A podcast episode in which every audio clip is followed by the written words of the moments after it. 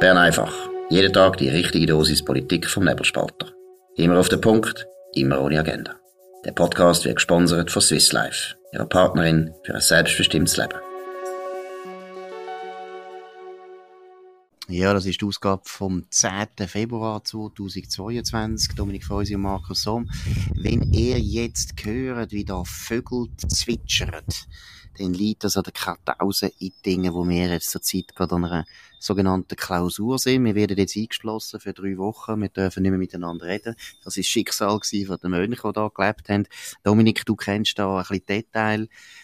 Was ist das für ein Leben gewesen in dem Kloster, wo wir jetzt da aus Bern einfach aufnehmen? Ja, ist eine ganz äh, strenge Regel, wo sich der Orden gegeben hat. Ähm, die die ähm, Mönche haben eigentlich in eigenen Häusli gelebt. Sie sind dort versorgt worden und haben dort eigentlich ihr ganzes Leben Gott gewidmet. Sie sind eigentlich nur zu den Gebetszeiten in die Kirche gegangen. Sie haben auch nicht miteinander gegessen, außer dem Sonntag. Ähm, die Gebetszeiten sind rund um die Uhr gewesen, zwischendurch unterbrochen durch ein bisschen Schlaf und ein bisschen Arbeit. Das kann man da anschauen in der Kartause Ittingen. Eine, eine wahnsinnige Lebensform, wo da äh, so zwischen 1152 und, äh, und an sich am Ende vom Ancien Regime immer auch ein bisschen kritisch war. Es sind nie wahnsinnig viele Mönche da gewesen, im Unterschied zu, zu ähm, entsprechenden Klöstern in Frankreich oder, oder auch ja, anderen Orten in der Schweiz, in der Val Sainte, in Fribourg oder so.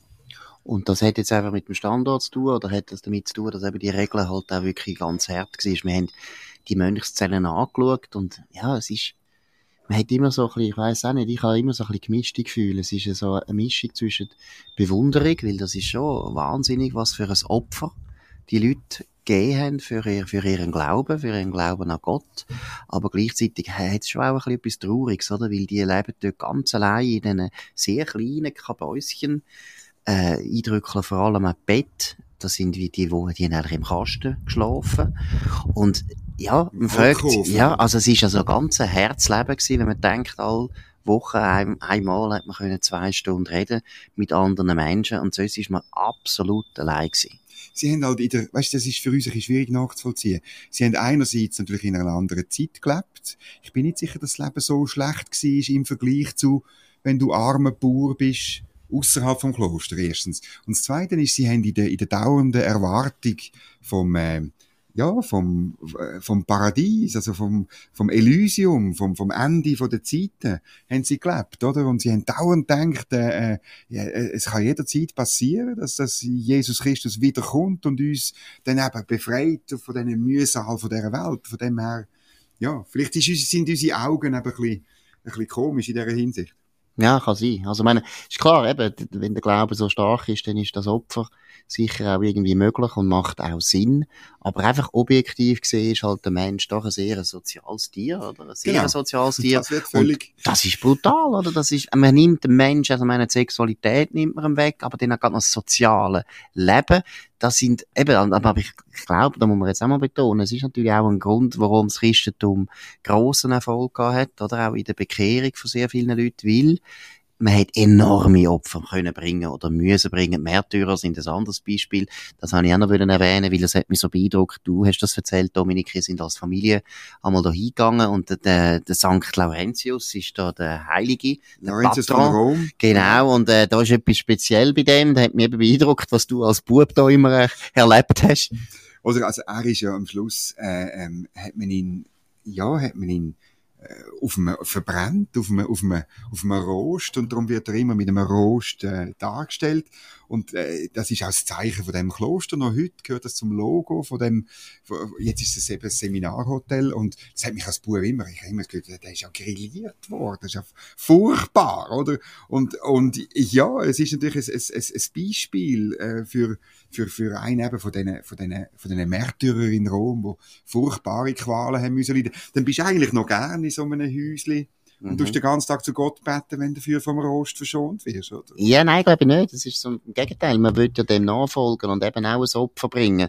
Und das Interessante ist, und das ist auch historisch so erwiesen, also ein Grund, warum das Christentum eben einen enormen Erfolg gehabt hat und hat sich können ausbreiten im Römischen Reich, hat genau mit dem Beispiel zu tun gehabt, wo sehr viele Märtyrer eben gebracht haben für den Glauben, oder? Wenn, wenn die Leute das natürlich sehen, die noch nicht glauben und sehen, hey, da stirbt einer auf einem Rost, lässt sich verbrennen wie ein Servila dann muss er wirklich erstens fest an Gott glauben und wahrscheinlich gibt's den Gott auch. Wie sonst mhm. würde er das nicht auf sich nehmen? Also, mhm. es ist natürlich einer von der besten, mein Martyrium heisst ja auch auf Griechisch Beweis, oder? Eigentlich, es ist, man tut beweisen, dass es Gott gibt mit dem Opfer. Und von dem her glaube ich, die Mönche haben das wahrscheinlich ähnlich gesehen mit ihrem Leben. Ja, das ist, das ist so und macht natürlich Eindruck, macht auch, hat auch, auch auf mich als Jugendlichen Eindruck gemacht, auf, auf eine ganz andere Variante. Also wenn du, ich, ich bin in der Innerschweiz in einer Klosterschule, wenn die erzählt haben, wie sie auf Kolumbien sind und jeden Sonntag hinten zur, zur Kille ein, äh, ein Maschinengewehr hineingeschaut hat und seine engsten Mitarbeiter im kolumbianischen Urwald alle verschossen worden sind. Ja, das ist schon auch Demonage, oder? Also Zeugnis ablegen. Auf jetzt ohne Rost, Gott sei Dank. absolut, absolut. Ja. Ja. gut, jetzt sind wir, wenn wir schon bei der Religion sind, können wir jetzt auch noch über heidnische Gebrüche reden. Fasnacht. Fasnacht ist jetzt in Basel grosses Ereignis. Basler Fasnacht wird jetzt das erste Mal seit zwei Jahren wieder durchgeführt. Obwohl, da muss man dann sagen, obwohl der Lukas Engelberger Gesundheitsdirektor ist in Basel-Stadt. Lukas Engelberger ist jetzt der ganzen Schweiz bekannt worden als aus meiner Sicht einer der vorsichtigsten Politiker, was Corona betrifft. Wenn es nach ihm geht, hat man das Gefühl, man sollte jetzt noch mal 20 Jahre Masken tragen. Dann geht es uns allen wieder besser. Aber er hat sich jetzt durchgerungen. Wie sollte man das einschätzen? Ja, das ist schon er hätte vielleicht fast nicht anders können. Also man muss wissen, das ist ja für Basel ganz schlimm gewesen, dass es die, die Fasnacht nicht gegeben hat.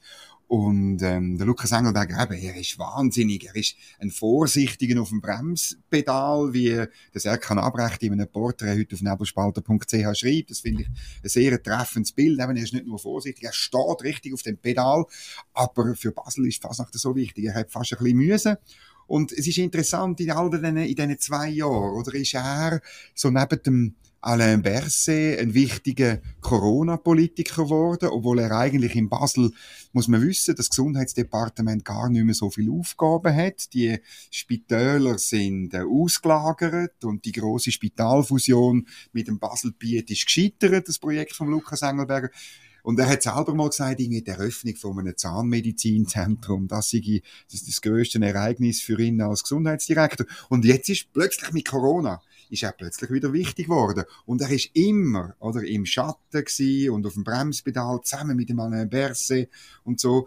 Äh, sehr oft hat auch seine Gesundheitsdirektorenkonferenz äh, das dann äh, rausgegeben. Ja, man ja nicht zu viel öffnen. Auch jetzt gerade in dieser Konsultation, wo gerade abgelaufen ist gestern Abend. Aber die Kantone selber, also sozusagen die Mitglieder in dieser Direktorenkonferenz, die sind anderer Meinung und haben ihre Chefs ein bisschen im Stich gelassen. Absolut. Und ich höre auch aus den Kantonen raus, dass sehr viele auch ein bisschen, ja, nicht so begeistert sind grundsätzlich, dass jetzt gerade ausgerechnet der Lukas Engelberger, der eben bekannt war als ein sehr vorsichtiger äh, Corona-Massnahmenpolitiker, dass gerade der hätte man müssen Präsident sein von der Gesundheitsdirektorenkonferenz, weil in der ganzen Krise wäre es schon gut gewesen, die Kantone hätten ein bisschen mehr äh, ein Gegengewicht bildet zum Alain Berset und dem Bundesrat, oder so funktioniert die Schweiz. Der Föderalismus ist sehr wichtig.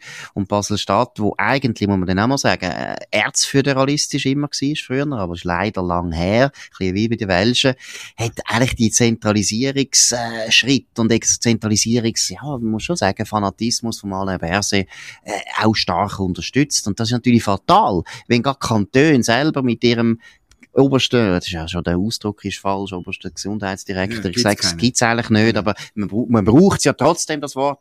Wenn gerade der auch noch so ist, dass er sagt, ja, der Föderalismus ist jetzt eigentlich eher hinderlich in dieser Krise, dann ist das nicht eine gute Entwicklung. Ja, ich, ich persönlich hadere ja mit diesen Direktorenkonferenzen und ähm, ich habe es glaube schon mal gesagt bei Bern einfach, ich würde das Haus, wo die drin sind, das sogenannte Haus der Kantone, wo es seit ich würde sagen, mittlerweile schon 15 Jahre gibt, im Bollwerk in Bern, das würde ich am liebsten in die Luft sprengen, weil die Konferenz ja letztlich, de, das sind die Totengräber, oder, in vielen Fällen, von der, von der, vom Föderalismus. Und wenn man das dann jemandem sagt, der dort schafft, und ich kenne ein paar alte Gefährten, dann sagen die, ja, Dominik, du bist völlig falsch, oder dank unserer Konferenz, können wir äh, Zentralisierung zurückbinden im Bundeshaus, oder? Und ich glaube, das ist ein, das ist ein fataler Irrtum. Das hat man bei Corona gesehen, oder? Statt dass Kantone unterschiedliche Sachen ausprobiert haben und ein bisschen und, und eben probiert haben, verschiedene, mit verschiedenen Maßnahmen auch faktisch Kohortenstudien durchzuführen, was funktioniert und was eben nicht so gut funktioniert, hat man immer äh, äh über alle hinweg die einheitlichen Regeln äh, gemacht. Absolut. Wir haben jetzt da eben, weil wir natürlich in der frischen Luft sind, da im wunderschönen Thurgau, hat es leider da auch Luftverkehr. Es ist wahrscheinlich ein Helikopter. Ja, vielleicht ist es ein Bundesrat, der rumfliegt, weil er jetzt wieder muss schauen, was läuft im Land. Nein, nein, das ist jetzt ganz eine böse Bemerkung gewesen. Ganz böse. Es ist vielleicht, es ist vielleicht ein Gesundheitsdirektor gewesen. Nein, aber wir haben ja letzten, letzten Montag auch noch eine Sendung gemacht auf nebelspalter.ch mit der Heidi Kraken, ehemalige Regierungsrätin vom Kanton Uri, Partei, Partei der Mitte, sehr gute Frau, jetzt im Ständerat. Und sie hat eben eben auch gesagt, das sei wirklich das Problem in dieser Pandemie, dass Bern, und das heisst äh, vor allem der Alain Berset, von Anfang an alles an sich gezogen hat. Und Kanton, äh, sie hat das selber erlebt im Kanton Uri, ja, zuerst eigentlich alle die Krisenstäbe schon da gewesen sind. Man hat sich vorbereitet, man hat gewusst, wie man es macht, weil die Schweizer Kantone sind Kopfendeckel geübt, auch im Milizsystem und so weiter. Dann hat Bern das alles an sich gerissen. Und der Effekt ist erstens, dass Kantone häufig dann plötzlich gefühlt gehabt, ja gut, dann, also wenn Bern macht, dann müssen wir ja nicht mehr, oder? Das ist natürlich auch noch bequem, aber man hat sich, also sie hat sich da richtig äh, auch innerviert, man hat sich zu wenig gewehrt und von dem her finde ich genau das gleiche, wie du sagst, also das Haus müssen wir sprengen, das tun wir sprengen, wir tun morgen das sprengen, ich kann gut zuschauen kommen. Oder wie der, der, ähm, äh, der Ding hat doch gesagt, das Länge fürs Sprengen, ein paar Sekte. Ja, eben, habe ich jetzt gerade gedacht, das war der Mann in der Matter gewesen, aber der hätte noch das Bundeshaus genau. sprengen, da geht natürlich nicht. Das Haus der Kantone hat es dann noch nicht Ja, da geht nicht nicht. Wir sind anders. Aus der Kantone wird, ich würde noch schnell kurz, auch noch schnell ein wichtiges Thema zum Schluss besprechen. Luzerner oder Basler Fasnacht. Wir sind da eben, wie ich auch gesagt wir sind da in einer Klausur in der Kartause und haben auch Basler dabei. Das ist einfach so. Auf die Basler kann man nicht verzichten. kann man nicht verzichten. Und dann hat eben der Dominik Feusi, der da Innerschweizer ist, und dann haben wir noch einen Luzerner dabei, haben da behauptet, frech wie sie sind, die Luzerner Fasnacht sei viel, viel besser. Aber da hat der Basler noch ein müdes Lächeln bekommen, was ich auch verstehe. Er hat einfach gesagt, das ist der Neid, der Neid von den Verlierern. Ja, ich komme nicht raus, also mit Neid von den Verlierern meint, äh, weil, ähm, die eigentliche Fasnacht ist ja, ist ja die Luzerner Fasnacht. Das ist Wieso? Ein, ich komme nicht raus. Warum? Sie, nur, nur schon, weil sie eben kurz vor der Fastenzeit stattfindet und Basler Fasnacht ja nachher. Ja, das ist einfach das ist schon mal alte, falsch. Nein, nein, sie haben den alten Kalender. Das ist der Punkt. Nein. Deshalb heisst ja alte Fasnacht. Nein, nein, es ist die alte Kalender. das ist der Die alte Fasnacht ist etwas ganz anderes. Die, die gibt's ja bei uns dann auch, oder? Aber nein, man muss einfach, man kann wirklich die konfessionellen Unterschied gut, gut ähm, erzählen. Also ich möchte übrigens sagen, der Helikopter kommt immer näher. Ich glaube, das ist der Alain Berset. Ja, aber der darf zensieren. Der darf nachher da mitmachen, falls er kommt. Nein, das Entscheidende finde ich wirklich, es ist eine anarchische Fasnacht in Luzern wo alle mitmachen. Es gibt nicht Trennung zwischen Zuschauer und Fasnächtler. Wenn in Luzern äh, jemand ist ohne Kostüm, dann wird er als Aargauer ähm, angeschrien. Aargauer! Aargauer. Da finde ich, da finde ich zumutig. das, find ich das ist ein Rassismus. Das genau. sollte unbedingt bekämpft werden. Und dann ist sie halt wirklich, ähm, es ist eine Fasnacht, wo wild ist, wo, wo, wo nicht irgendwelche, also es gibt schon auch so Umzüge, aber eigentlich ist das wilde Trieb in der ganzen Stadt, das ist das Entscheidende.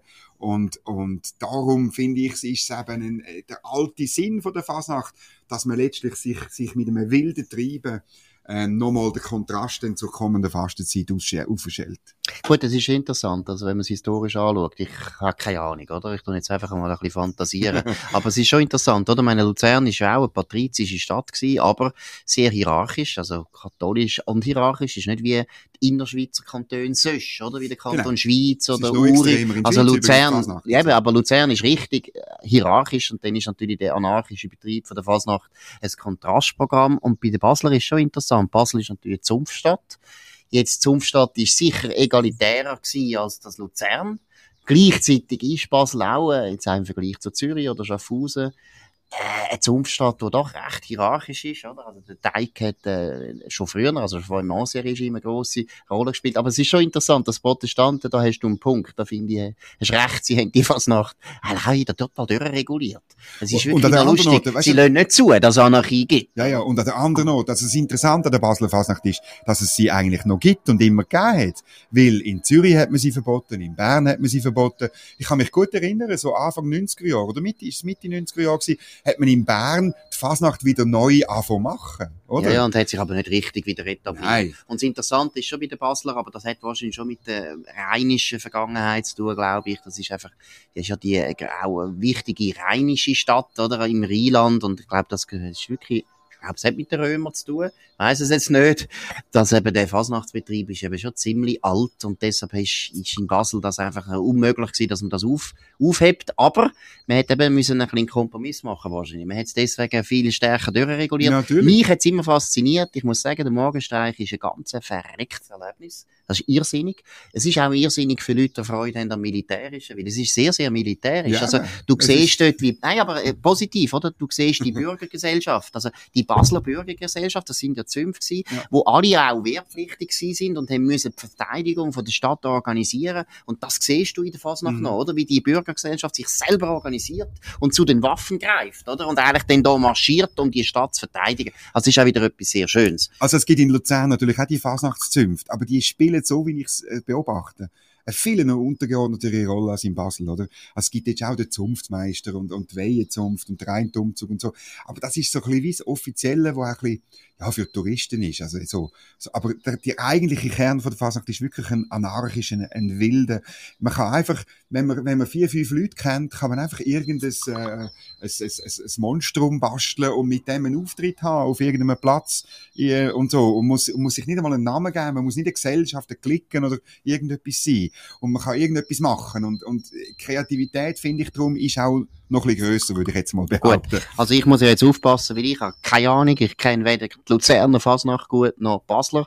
Verstehen von der Basler Fasnacht auch nicht, wie mir einen guten Bekannten aus Basel, wo auch aus einer sehr alten, aus einer sehr alten Basler Familie kommt, einfach hat mich auch äh, ein bisschen zurechtgewiesen, weil ich da ziemlich viel Unsinn erzählt habe, letzte auf Tele Basel, was die Fasnacht betrifft. Er hat sicher recht. Er kommt viel besser draus und die Basler Fasnacht ist sehr ernst. Man kann also, da darf man keine Fehler machen, das wissen wir beide. Wir haben beide lang für Basel Zeitung geschafft und wissen, das ist, das ist nicht lustig. Also da verlieren, da, da verlieren sie dann jeden Humor, wenn man Genau. da irgendwelche Regeln bricht. verlieren sie Ja, da Humor. verlieren sie jeden Genau. Humor. Aber das ist jetzt gewesen, Bern einfach, für heute eigentlich Wir nicht haben Bern aber eine, einfach. Eine ja. gute Meldung möchte ich noch. Komm, Gut, wir- tun die noch schnell, tun die noch schnell referieren. Nein, Ja, du unbedingt ist eine, ist, eine, ist eine Geschichte aus dem Blick. Wir haben ja gestern über Horizon äh, Europe geredet und eben, dass, dass der, der Guy Parmelin ein Nachtessen gehabt mit den Briten, damit, äh, damit wir da mit den Briten besser können zusammenarbeiten können. Heute Geschichte im Blick, müssen wir einfach kurz positiv erwähnen. Die EU gerät zunehmend unter Druck, weil Forscher aus ganz Europa eben unbedingt wollen, dass Schweiz und Großbritannien wieder an dem Forschungsprogramm können teilnehmen und eben, ähm, in Deutschland hat man bereits probiert, die Blockade zu umgehen. Ganz eine gute Geschichte, die eben zeigt, man muss in Alternativen denken bei dem schwierigen Thema für unsere Forschung, für unsere Innovation. Und man muss nicht nur rumjammern. Es bestätigt eigentlich, was wir gestern zu dem Thema Ja, und man sollte einfach die EU-Kommission nicht mit den Mitgliedstaaten verwechseln. Die EU-Kommission ist sehr ideologisch, sehr häufig sehr dogmatisch. Die Mitgliedstaaten, die wollen einfach mit einem guten Nachbar gut auskommen. Und wenn, wir, und wenn wir das Haus der Kantone in die Luft gesprengt haben, dann Mhm. kann man uns buchen. Sagen wir es mal so. Nein, dann können wir auch in Brüssel noch ein paar Sachen in die Luft sprengen. wir haben dann Jetzt Erfahrung. kommt dann Jetzt kommt dann noch irgendeine Weisung. Kommt dann noch eine Weisung. Wir werden dann zensiert von YouTube oder ich weiss nicht was. Nein, das ist gewesen, Bern einfach, eigentlich Ittingen einfach, aus dem, den- aus dem Thurgau. Die Vögel haben auch Beifall äh, gespendet. Danke vielmals für die Aufmerksamkeit. Könnt uns abonnieren auf nebelspalter.ch oder Spotify oder Apple Podcasts. Das ist für heute gewesen. Morgen wieder zur gleichen Zeit, so auf dem gleichen Kanal. Danke vielmals für die Aufmerksamkeit. Das war Bern einfach, immer auf den Punkt, immer ohne Agenda. Gesponsert von Swiss Life, ihrer Partnerin für ein selbstbestimmtes Leben.